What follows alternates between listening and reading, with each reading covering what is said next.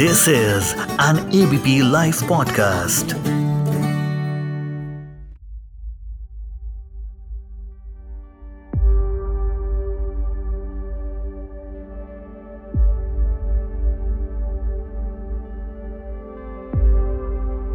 मैं शायद तब थी आठवीं में पढ़ती, जब उस संकरी गली में था, कदम मैंने रखा लंबा सा कॉरिडोर था और फिर एक बड़ा सा मैदान खाली, सुनसान, जैसे सन्नाटा ही कह रहा हो दास्तान। टीचर ने जो था क्लास में पढ़ाया, जैसे किताबों से निकलकर सामने था आया। अक्षर थे जमी उस बाग की, और शब्दों से थी, दीवारें बनी। आसपास वक्त ने सब बदल दिया था, लेकिन इतिहास यहाँ वैसा ही खड़ा था। तस्वीरों में कैद कर घर इस लम्हे को ले जाकर उस कल का हमेशा हिस्सा बनना चाहते। पर हिस्सा तो हम हमेशा से ही थे। वरना वो जगह मुझको खींचती क्यों? अपना ना होकर भी अपनी सी लगती क्यों? किताबों में जितना लिखा था, उससे कई ज़्यादा खौफनाक सब कुछ था।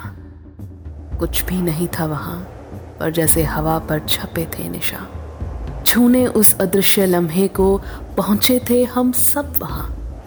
अजीब सी शांति थी वहाँ की, जैसे खाने को थी दौड़ती। साँसें लेना जैसे चुप सा रहा था, मन जैसे कहीं लग नहीं रहा था। आँखें खोज रही थी कारण बेचैनी का तो देखने को मिला मंजर हैरानी का। वो गोलियों के निशान जैसे चीख रहे हूँ आज भी।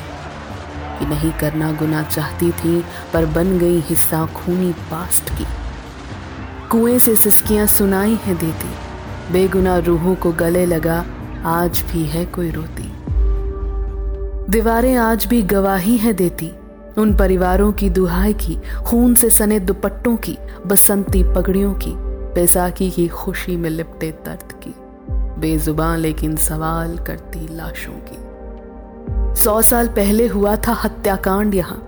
नाम इस जगह का जलिया वाला जी करता है, भाग जाऊँ कहीं दूर यहाँ से। ना आना पड़े वापस यहाँ पे। पर न जाने क्यों, इसकी गोद में बैठ के मन कहता है दो आँसू बहाते। प्रार्थना है कि लौट कर वो लम्हा कभी ना आए, लेकिन आने वाली पुश्तें उस दर्द को कभी ना भुला पाए। ताकि याद रहे, ध्यान रहे कि कितनी कीमती है ये आज़ादी। नमस्कार सत मेरा नाम है श्वेता शर्मा। आप सुन रहे थे मुझे महसूस हुआ। और ये है ABP live podcast forwarded messages नहीं क्रेडिबल न्यूज़ शेयर करो डाउनलोड करो एबीपी लाइव ऐप और जानते रहो।